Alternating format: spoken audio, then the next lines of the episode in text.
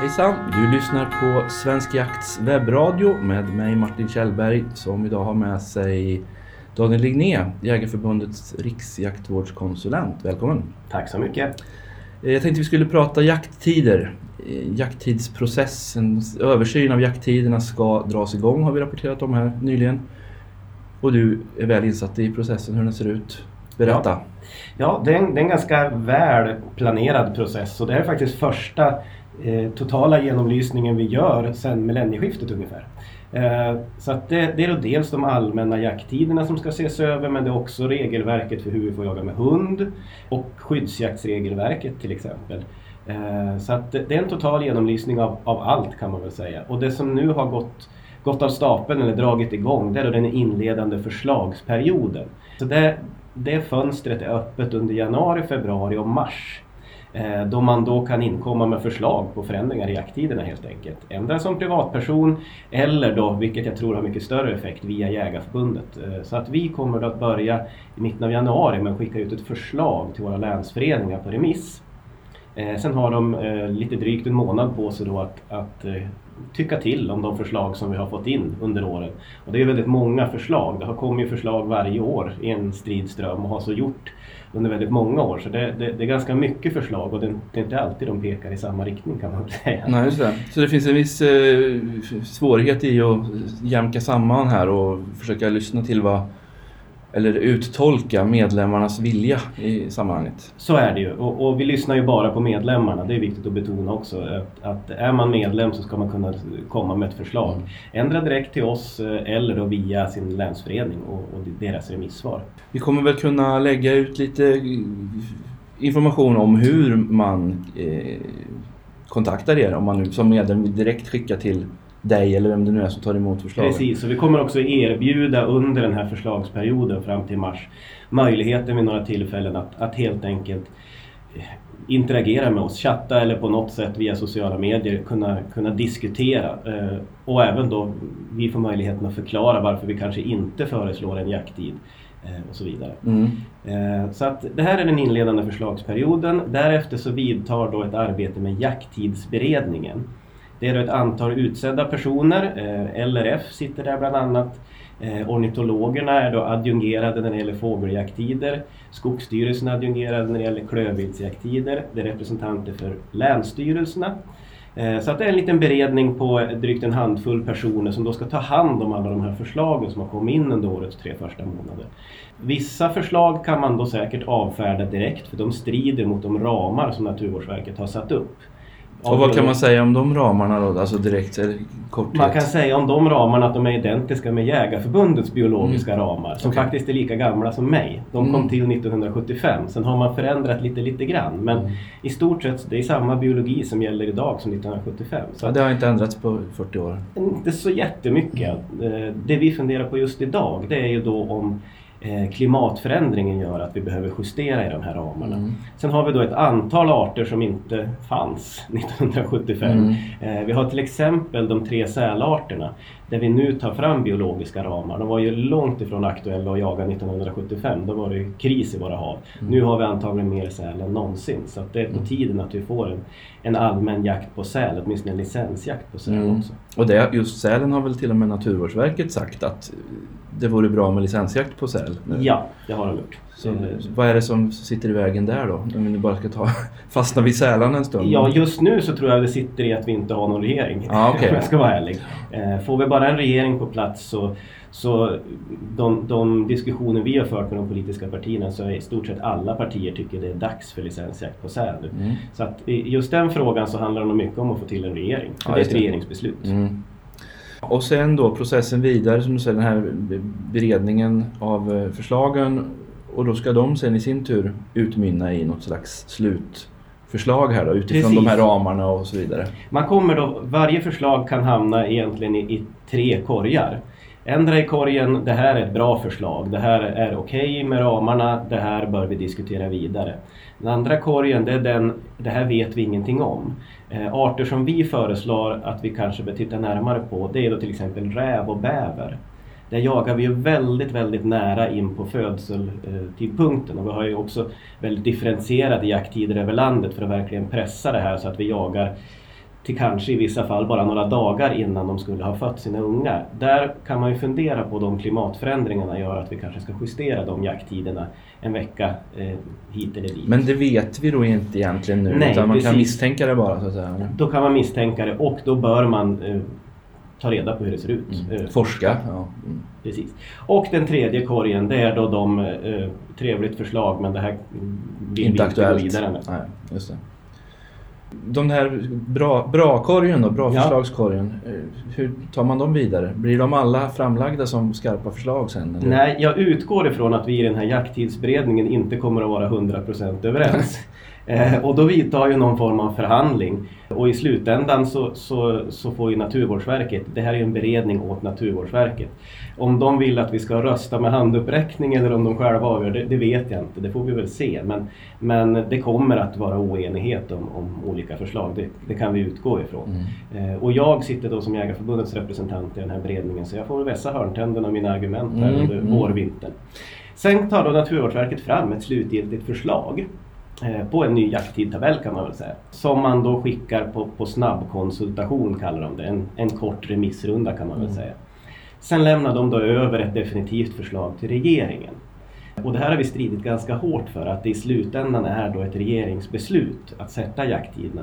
Av den enkla anledningen att jakttider är politik. Mm. Det krävs etiska överväganden, det krävs... Ja, det är inte bara biologi och, och så vidare som ska tas med i beaktande när man sätter Och därför så har vi drivit väldigt, väldigt hårt under de senaste åren att det fortsatt då ska vara politiska beslut om jakttiderna och vi har faktiskt lyckats där. Så i slutändan är det då regeringen som tar beslut om Mm. nya jakttider. Och det här gör ju att, att den här processen gör ju att det kommer inte vara nya jakttider till hösten om jag säger så. Nej. Det här kommer att ta ett tag. Men, men siktet är inställt på första juli 2020 om jag förstått det rätt. Med då nya, nya, ny jakttidtabell. Ja. Hur den nu kommer att se ut. Så. Precis. Sen, sen antar jag att de här arterna som hamnar i, i korgen vi måste forska vidare, de kanske kommer som eftersläntar, alltså justeringar av de här jakttiderna som kommer 2020. Man kanske inte hinner forska fram resultat. Man, är, man har både hängslen och livrem och är säker på de jakttiderna. Ja. Sen ska då omdrev av den här processen göras vart sjätte år, har Naturvårdsverket sagt. Så det är nu under januari, februari, mars i år man har möjligheten att föreslå ändrade jakttider. Sen slår den dörren igen, kan man säga. Till, tills eh, ja, 2025 då, nästa ja, gång. Då är nästa för, gång dörren öppen för att Mm, eh, mm. föreslå nya. Så det är nu eller aldrig då? Eller inte aldrig ska jag inte säga. Men, nu men, eller om sex år. Nu eller om sex år, ja. Det, ja. Men om vi nu ser på, nu har ju som du säger förslagsperioden inte, eller har precis börjat. Medlemmarna har inte, alla har inte sagt sitt än. Men ni har väl genom åren samlat på er en del förslag redan som, och tänkt lite själva kanske också.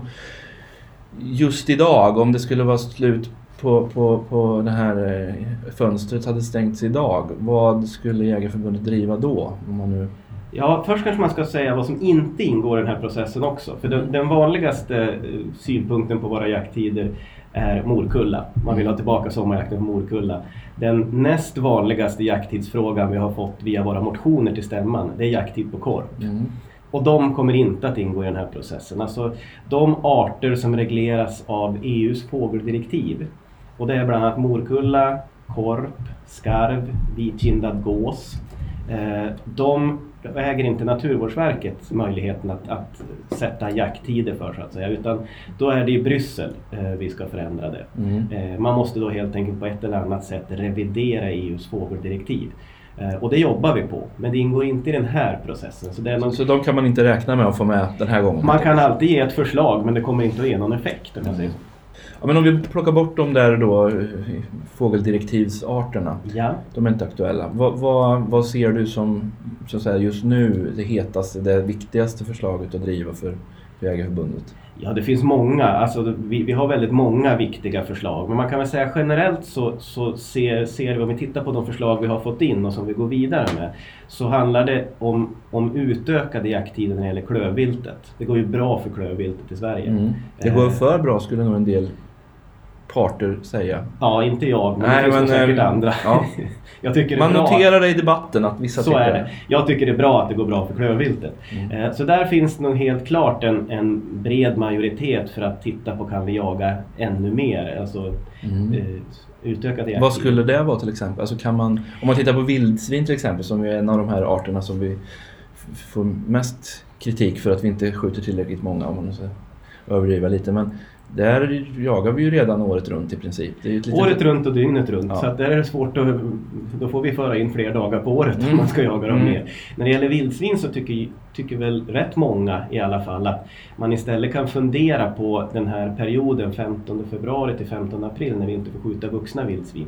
Om inte den skulle utökas något i början så att säga. Mm. Vi får mycket rapporter om, om eh, suggor med nyfödda kultingar under januari månad. Det är ju den period vi är inne i nu så det är väl Ja. säkert många vildsvinsjägare som ser och upplever det just, just nu helt enkelt. Ja, och jag tror, eh, nu är jag inne på spekulation, men jag tror att det skjuts en hel del suggor eh, i januari som har kultingar i en bobale någonstans. Så att där av etiska skäl tycker jag man kan diskutera den tiden i alla Mm. fall. Tittar vi på det övriga klövviltet då, så kan man ju tänka sig att till exempel jaga dovkalv i september. Eh, Vi får ju jaga handjur i september. Jag tycker man skulle kunna få skjuta kalvar också. Hindar kan man diskutera. För just med doven är det ju inte lätt att se vilken hind som har en kalv. Mm. Och skulle man då råka skjuta bort en hind för en kalv redan i början av september så kanske det inte är så lyckat. Men Mm. åtminstone kalv tycker jag man kan, man kan få jaga då också. När vi ändå pratar hjortar, eh, litet sidospår här men den här skydds, utökade skyddsjakten på hjort som Mm. infördes nu i somras här. Ja. Det var ju dov och kron då. Hur har den fallit ut? Den var ju den var inte ni så förtjusta i. Nej, inte alls faktiskt. Och, och det jag tycker var det stora felet med det förslaget det var att man klumpar ihop dovhjort med kronhjort och sätter då samma jakttider. Eh, visserligen hjortar båda två men väldigt olika biologi. Mm. Så att det vi, det vi föreslår, det får vi se vad det blir. Ändra att man slopar den helt, men det tror jag kan bli svårt. Men det vi åtminstone måste få till det är att ta bort möjligheten att skjuta nyfödda dovkalvar i, på sommaren. Mm. Eh, det, det, alltså de diar ju då, de gör ingen Mm. skada ens. Nej, nej. Så att sommarjakten på dovkalv, eh, den tycker jag inte om alls. Men vet, vet man något om hur det har fallit ut? Så att säga? Alltså- Nej, det har inte hunnit utvärderas än. Nej. Har det inte. Men, men av rent etiska eh, och sakliga skäl, alltså de diar, de Mm. käkar inte eh, på gröda då. Tycker jag man kan ta bort den utan att utvärdera. Och istället jaga då doven i, eller, ja, och kronor kanske mer på någon annan del av året. Precis. Och av, av andra skäl så tycker jag också att man ska ta bort vårvinterjakten på kronkalv. Eh, Av den enkla anledningen att på vårvintern, eller redan i januari, så är det inte enkelt att skilja en, en stor dovkalv från en liten hind. Idag får du skjuta kalv fram till, är det nu? Eh, En ända fram i april kan du få skjuta Ja. Eh, Så att jag tycker inte man ska skjuta kronkalv under skyddsjakt på vårvintern och jag tycker inte man ska skjuta dovkalv på skyddsjakt under sommaren. Så att man skiljer på de arterna och då tar bort jakttider Mm. I början och slutet på den här perioden. Istället kan jag då tänka mig att man utökar med, med möjligheten att skjuta dovkalv i september. Jag tycker också man kan fundera på möjligheten att skjuta kronkalv på oregistrerad mark under hela hösten. Mm. Idag är det under vissa perioder. Jag tror det, det är ganska ofarligt att, att eh, släppa upp den möjligheten för, för då de som inte ingår i kronskötselområde att få skjuta sig en kalv. Ja, kronen går det bra för va? Kronen går det bra för, sen är ju de tröga. Mm. Eh, alltså de, de reproducerar sig sakta. Mm. Att, eh, Och det går snabbt att paja en kronstam om man de är ju otroligt socialt komplicerade så att eh, handjuren är väldigt viktiga där och det är de för doven också egentligen. Övrigt hjortvilt kan man väl säga, alltså vi har ju som jag, som jag tänker här nu kring, kring jakttider och sådär så har vi ju på vår vårjakt på bock har vi ju i delar av landet idag redan. Mm. Som är Det- något lite, det- fortfarande ganska nytt för många känns det som. Men, Ja, jag har jagat vårbock i, i 20 år så det, det är inte så nytt. Men, men det är jätteintressant det här med vårjakten på bock. För där man har det älskar man det. Mm. Man tycker det är en jättetrevlig jaktform. Eh, där man inte har det så vill man inte ha det. Utan tvekan skulle vi få vårjakt på råbock i hela landet om vi ville det. så om Jägarförbundet driver frågan vå- vårbock på jakt i hela landet, då skulle det bli så? Jag är övertygad om att vi skulle lyckas med det. För erfarenheterna är enbart positiva i de län som har haft det. Vi har ju provkört vårjakt på bock ganska länge. Mm, mm. Eh, otroligt trevlig jaktform. Eh, och nu jagas det ju vildsvin under våren, eller ja, vildsvin jagar vi året runt. Så att jägarna är ju ändå ute under den perioden. Det fanns ju argument när det infördes som att det, det skulle vara lugn och ro i djurens barnkammare och så vidare. Mm. Det, det, det pågår ju vildsvinsjakt i alla fall under den perioden. Mm. Jag kan väl bara notera att av våra länsföreningar så är det bara en som egentligen har önskat sig det. Mm. Så att det här är en intressant fråga där, där jägarna skulle kunna få ganska kraftigt utökade jaktmöjligheter. Men kanske inte vill det. Och, och det här är den ständiga brottningsmatchen vi har mellan frihet under ansvar. De flesta tycker att man själv klarar frihet under ansvar. Men inte andra. inte grannen. Nej, det har jag noterat i förbifarten också här. Och om inte jag får skjuta eh, det jag vill, då ska ingen annan få göra det heller. Nej. Ett resonemang som ibland dyker upp. Den svenska avundsjukan. Ja, lite kanske så. Älgen är ju vårt stora vilt fortfarande. Nationalarten får man väl ändå säga vad gäller jakten. Där har vi, ja, där har vi dels olika jaktstarter i Mm. hela landet. Är det något som man ska... Det ska vi väl bibehålla, eller? Jag har inte hört några signaler om att man liksom vill ha någon sorts septemberjakt i Mellan och Sydsverige och så vidare. Och, och i norr så behöver man ju septemberjakten för att, att hinna skjuta de älgar man ska. Mm. Så det, det tror jag kommer att ligga still. Det vi diskuterar när det gäller älgen det är ju då tid på dygnet. Vi är väl många som har varit ute och pyschat och noterat att den där sista timmen efter solens nedgång, då får vi inte skjuta älg. Eh, Det är då de rör som mest på sig. Eh, Annat klövvilt får vi skjuta till en timme efter solens nedgång. Jag skulle kunna tänka mig att man, man, man samordnar allt klövvilt. Eh, Ja, varför, varför finns den skillnaden? Jag vet inte, alltså det har ju historiska skäl. Älgen har varit väldigt ekonomiskt värdefull. Jag kan tänka mig att det har varit resonemang som med björnen. Att, att eh, man, man ska inte behöva riskera att göra eftersök i mörker. Ja. Men idag har vi ju så fantastiskt duktiga eftersökshundar så att det, det är inga problem. Och älgen är dessutom kanske vårt enklaste vilt att eftersöka. Ä- Älgeftersök i mörker, det görs det ju en del kring våra vägar om inte annat. Det görs några tusen varje år Ja. så att, eh, och, och det går bra. Vi tittar ju på uppklarandegraden där och den är hög. Mm, just det. Ja, jo, nej, men alltså när man bläddrar i jakttidtabellen så slås man ju ibland av att det finns en del inkonsekvenser här och var. Och de där har ju lite olika historisk bakgrund och, och ibland, som du var inne på ti- tidigare här, att det finns liksom andra avvägningar att göra än bara de biologiska, politiska hänsynstaganden åt olika håll och så vidare. Men ehm, vidare kring hjortviltet där med brunstuppehåll har vi ju på vissa, alltså br- brunsten, hur, hur vi jagar kring brunst. Ja, där Det- är vi ju fett inkonsekventa Ja. eh, kan man väl säga på modern svenska. Eh, tittar vi på, på bockjakten den 16 augusti så brunstar ju rådjuren fortfarande. Det är därför lockjakten har blivit så populär de där första 4-5 dagarna. Rådjuren är i brunst fortfarande. Så där jagar vi handjuren under brunst. Tittar vi då på hjortarna, dovhjorten till exempel, så har vi ju i fem län tillåtet att jaga hind och kalv under brunst. Så där fredar vi handjuren under brunst. Tittar vi sen på älgen så fredar vi ju alla älgar under brunst, brunstuppehållet då. Tittar vi på vildsvinen så tar vi ingen som helst hänsyn till brunst. Så att eh, man kan väl inte säga att det, det är tydligt och konsekvent direkt. Går det att få det då, tänker jag?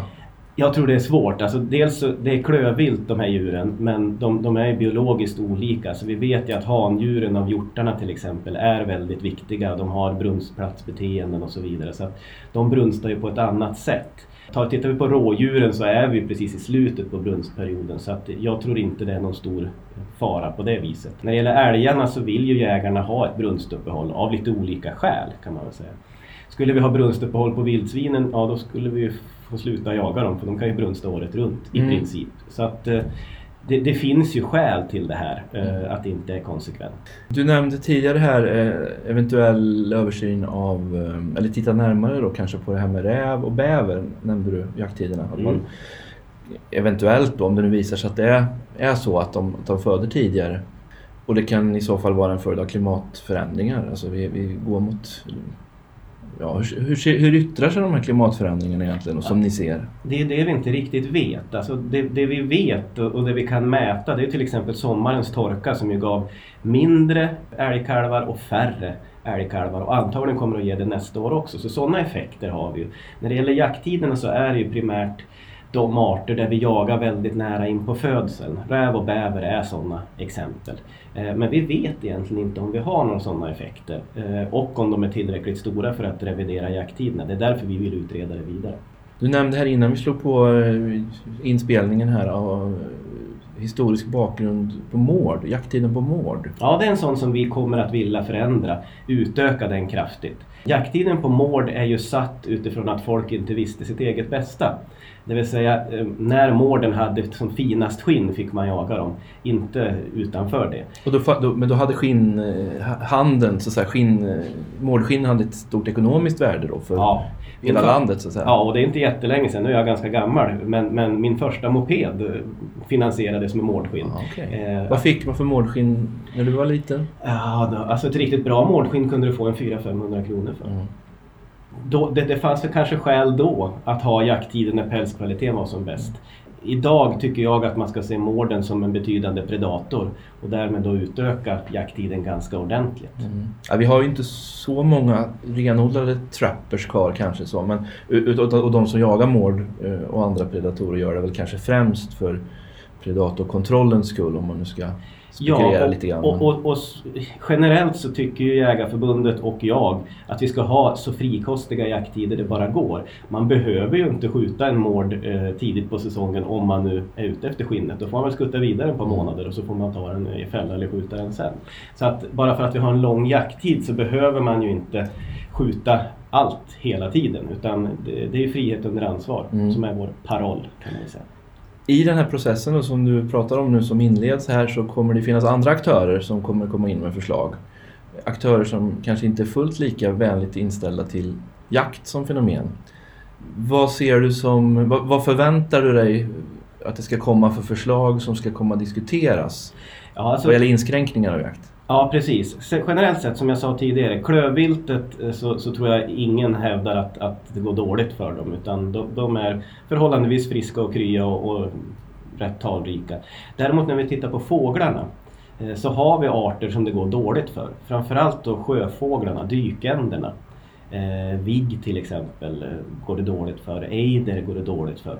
Så att där kommer det att bli en rejäl match tror jag med, med ornitologerna. Eh, jag hävdar ju att så länge vi har en jakttid så kommer några att bry sig om de här fåglarna. Eh, vi kommer att inventera dem, vi kommer att följa dem, vi kommer att beforska dem, se vad, vad, vad, är det som gör att det går dåligt för dem. Tar man bort jakttiden så är det väldigt, väldigt få som kommer att bry sig om de här. Så där är det nog mer strategiska övervägningar. Eh, mm. Det är också så att att vi skjuter väldigt få av de här arterna. Tittar vi på vår avskjutningsstatistik och hur det går för arterna så, så är jägarna väldigt adaptiva som man brukar säga på modern förvaltningssvenska.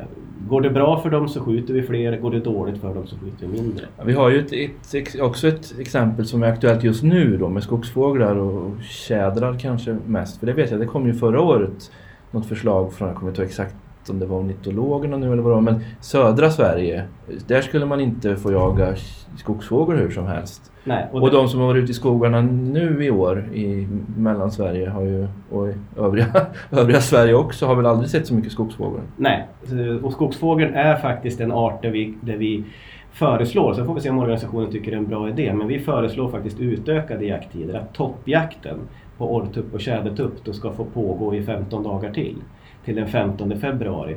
Eh, av den enkla anledningen att, att längst upp i norr så är dagarna så korta nu i januari så man, man hinner knappt ut och jaga förrän det är dags att vända hem igen. Då skulle man få en par veckor med, med lite längre dagar. Det, och, och, det kan aldrig vara fel för folkhälsan heller att få ut folk och skida i två veckor till. Nej men vi, vi pratar ju ofta om det här, eh, alltså den frågan kommer ju upp varje år men kanske ännu mer i år när det finns mycket fågel också. Ja. Att skjuter inte jägarna för mycket toppfågel eh, nu den här perioden? För någon har kommit hem med både tre och fyra tjädrar. Ja. Och, och det, tänker man efter där så nej, det gör de inte. Nej. Och, och jägarna är ju väldigt adaptiva och, och det här är en intressant eh, princip. Eh, jag hörde en vis man säga när jag var i Nordamerika och jobbade för många år sedan att ingen art har någonsin utrotats med nöjesjakt. Eh, och nöjesjakt är ett sånt där begrepp som vi brukar haja till för och mm. tycka är dåligt.